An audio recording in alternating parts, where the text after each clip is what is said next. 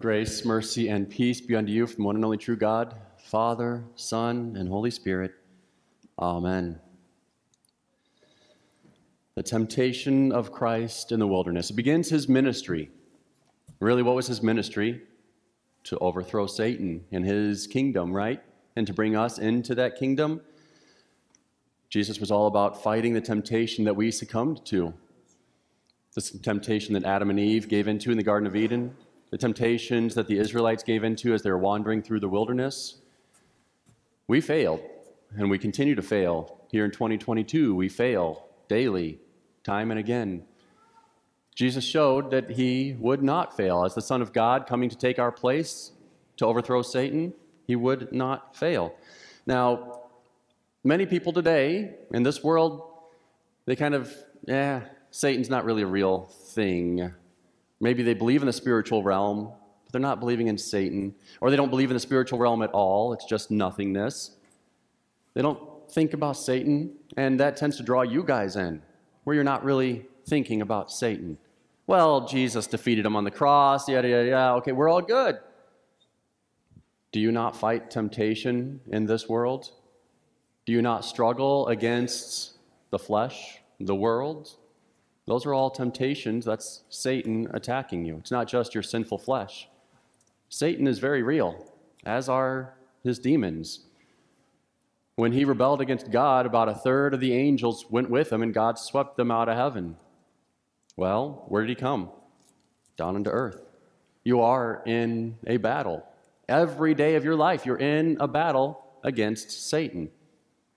And when we don't realize it, it's like walking out into the battlefield, unarmed, unprotected, and then you get hit by a stray bullet. You're like, whoa, what happened? Why is this world so awful? Why am I getting hurt out here? Why are you surprised? You belong to God's kingdom. Satan is out to attack you. He's out to defeat you.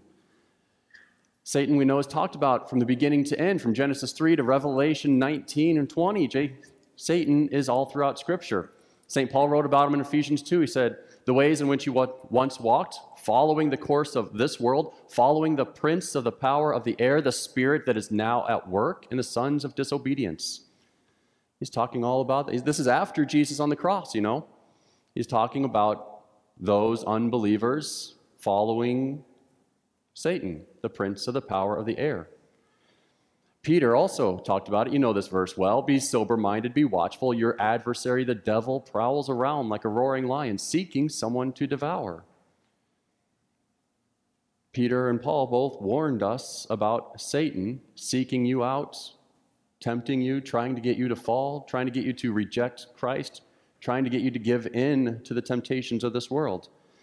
Finally, in Ephesians at the end, St. Paul says, we don't wrestle against flesh and blood, but against the rulers, the authorities, against the cosmic powers over this present darkness, against the spiritual forces of evil in the heavenly places. And of course, you know this chapter, the armor of God, where he tells you to be prepared, stand firm in the armor of God. He's warning you. He's saying Satan is going to attack you and will continue attacking you until Christ returns. And that's what Revelation talks about. Christ returns, throws Satan and his minions into the pits of hell, and he locks it for good. So he will bother us no more. So Jesus came into this world,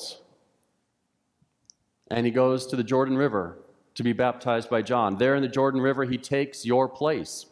He becomes Israel down to one person. He becomes the people of God. And now as the people of God, the Spirit drives him out into the wilderness. I know in our ESV we have leads, but it really is more the Spirit is pushing him out there. Get out there. Why would God push Jesus out into the wilderness? Why would he lead him out there? And then for 40 days, give him nothing to eat, not take care of him, right? Why is God doing this? Because Jesus has taken our place. He's going to take our temptations. He's going to take the assault of the devil. He's going out to battle Satan himself. This is the beginning of his ministry. He goes out into the wilderness to begin that battle. He goes onto that field of battle. 40 days, that reminds you an awful lot of stuff, right? The flood, 40 days and 40 nights, Israelites in the wilderness, 40 years, How about David and Goliath? 40 days Goliath mocked the Israelite army. And then David says, what are you guys doing? Why are you letting him mock God? No, let me go battle him. I'll go in the name of God. And you know the story of David and Goliath well enough to know how David defeats Goliath and the Philistine army runs away. 40 days Jesus is in the wilderness. At the end of 40 days, Satan appears, and he's going to tempt him with the three temptations that Satan goes after you with. Two of them you heard me talk about with the kids. The first one in Luke 4, verse 3, the devil said to him, if, notice how Satan likes, he loves that word if, because that sows doubt. It's not, you are the Son of God, it's if you are the Son of God. He wants you to doubt God's word right from the start. If, there's that key word. He wants you to doubt God's word, God's love, God's care, God's protection. He wants you to doubt all of it. And how many times do those words fly through your head? If God is real, if you are there, Lord, if you hear my prayer, if you love me, if I am yours, if. Satan loves that word. God, you are real. God, I am yours. God, you do love me. God, I am your child. Don't so doubt yourself. If you are the Son of God. Now he knows Jesus, 40 days without food, just like Moses on Mount Sinai, 40 days without food before he gets the 10 commandments. Boy, 40 just goes all through Scripture, doesn't it? Now that you've been hungry for 40 days, let me attack you. Why don't you just command this stone to become bread? Boy, it's really simple. Show yourself to be the Son of God. And how tempted would you and I be in the face of Satan, evil itself, doubting who you are, saying, you really aren't the Son of God. You don't have that power. How tempted would you be just to be like, there you go. See, I can do it. That wasn't the point, though, is it? And not only that, but with an empty stomach. An empty stomach. How much more tempted would you be to turn that stone into bread, to show Satan who you are, and then to feed your belly, to take care of yourself? Satan wants to tempt us with scarcity in this world. You don't have enough. You don't have enough of whatever it is, money in the bank account, health, whatever it might be. You don't have enough. And so you need more and more and more. When we get to the 9th and 10th commandments, you shall not covet. When we feel that we don't have enough, we start to look to God and wonder if he really loves us. Well, God, if you're God, there's that word again, remember, if you're God, and if you love me, why am I struggling down here? Why do I have a scarcity? Why do I have all these bills piling up I can't pay? Why do I have to worry about this? Satan attacks you. When you don't have enough, he attacks you. And he attacks you to start doubting God and who you are and who he is. He just sows that little seed of doubt, and he just walks away. He's like, that'll get him to sin. That'll get him to doubt. How did Jesus respond to this? Man shall not live by bread alone, but by every word of God. How did Jesus respond to every temptation? It is written. It is written. Always going back to the word of God. The Israelites in the wilderness, you know that they were starving, right? Why'd you bring us out here, Moses? We left Egypt where we had lots of wonderful food, and we out here, we have nothing. God rains bread from heaven. And pretty soon, oh, we're tired of this worthless manna. We don't want this anymore. That's that next temptation we get to. So there's scarcity. You don't have enough. God doesn't love you because you don't have enough stuff. And so in this world, you try to accumulate more and more and more. And you begin to doubt God's love. The next temptation, Satan brings them up high and shows them in a moment's notice all the kingdoms of the world, all the power and glory of the world. He says, I'll give all of this to you. So the first temptation, you don't have enough. The next temptation, I'll give you everything of this world, all its power, all its glory, all its authority. Talk about going from nothing to everything. Satan's ready to tempt him with everything.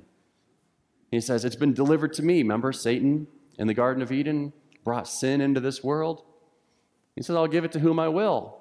What do you got to do? All you got to do is bow down and worship me. That's all you got to do, Jesus, and you can have everything this world has to offer. If Satan wins this temptation, he's got it. He has the Son of God. He'll have the world. He'll have creation. He's got it. If Jesus will just bow down and worship him. And Jesus, again, it is written, you shall worship the Lord your God alone, right? It is written. So Jesus, again, overcomes the temptation of Satan. How could you and I possibly do that? We begin to have enough and we begin to not think about God. We have plenty. Why do I need God, right? Boy, talk about how difficult we are as humans. I don't have enough. I start to doubt God's love. I have enough, and in our weakness, we start to think we don't need God. Where's that middle ground? Well, that's what Satan likes to do, throw you back and forth in your temptation. I don't have enough. I have plenty. I'm good. I don't need you. I don't have enough. Are you really there? I have plenty. I'm good. I don't need you. And so we had Deuteronomy 26. Why would these Israelites, when they come into the land, the promised land, and when they come to bring their offering, their first fruits, why would they say, a wandering Aramean was my father, and he was brought down to Egypt, we were enslaved, then we were brought out to this land of plenty? Because it's that same roller coaster. He was a wandering Aramean into this land. He had no land, he had no property there in the land, no place to stay. Then he has this huge army, if you know the story of Abraham. Then he goes down to Egypt, and now they're a big, great amount of people. God has blessed them, but now they're enslaved. And then God brings them out with a mighty hand, and he brings them through the wilderness. Now they're into the promised land flowing with milk and honey. They're going back and forth on this pendulum. And so when they come to give their offering, they're simply recognizing that no matter what, whether they have nothing or whether they have plenty, they are children of God. Same for us. When we take an offering in church, I might as well have you guys say it this morning, right? A wandering Aramean was my father. And you give your offering, recognizing that whatever you go through, wherever you've been, whatever God has blessed you with, or whatever scarcity you're suffering from, you're giving to God for the work of the church. You're giving to God and recognizing he's the giver of all good things, that he will continue to take care of you. You only got 2 little pennies to drop in, and that's all you got to live on. You drop in, you give it to God. You're recognizing God will provide. You have an overabundance of stuff, and you're able to bless many people, and you dump a whole bunch of money in. God only cares if you're doing it because you trust in him to continue to provide. That's why it's an act of worship. If it doesn't hurt you to put it in there, are you really trusting in God? Are you really thinking about what God has given to you? And so Satan throws you back and forth. Scarcity, abundance, where's your temptation fall? And if you overcome both of those temptations and scarcity, you go, I will live by the word of God alone. I trust in him to take care of me. Or in abundance, praise God, you've given me this many, these wonderful blessings that I might share with others. Thank you, Lord. Satan can't get you with those two. He brings you to the last one that he tempts Jesus with. He takes Jesus to Jerusalem, to the temple, to the pinnacle of the temple. He's taking Jesus to his Father's house. If Jesus is going to be safe anywhere, if you're going to find God the Father anywhere, it's going to be at the temple in Jerusalem. That's where you would go. Remember Jesus when he's 12 years old? He's in the temple. Didn't you know I was supposed to be here in my Father's house? Satan takes him where he's safest, where he's supposed to be. Remember, what is Jesus all about? The business of God the Father. And so Satan takes him here. Oh, yeah, you're about the work of God. You trust in him? Well, let's see. Let's see how much you trust in him. If you are, there's that word again, if you are the Son of God, throw yourself down from here. He even then quotes Scripture. Oh, Satan loves to quote God. Oh, but he doesn't quote it right, does he? He takes it and he twists it. He actually leaves out a part of the verse in Psalm 91 that he quotes. This part in Psalm 91 where it says, as you're going the way God is sending you. As you walk down that path that God is sending you, he will protect you. Did God send Jesus to jump off the temple? No, of course not. It's not the path he went on. Imagine you're in the army, and you're going to have cover flying over you and cover to the side of you as you're walking down this road, and you decide, I don't want to go down this road anymore. I'm going to go out this way.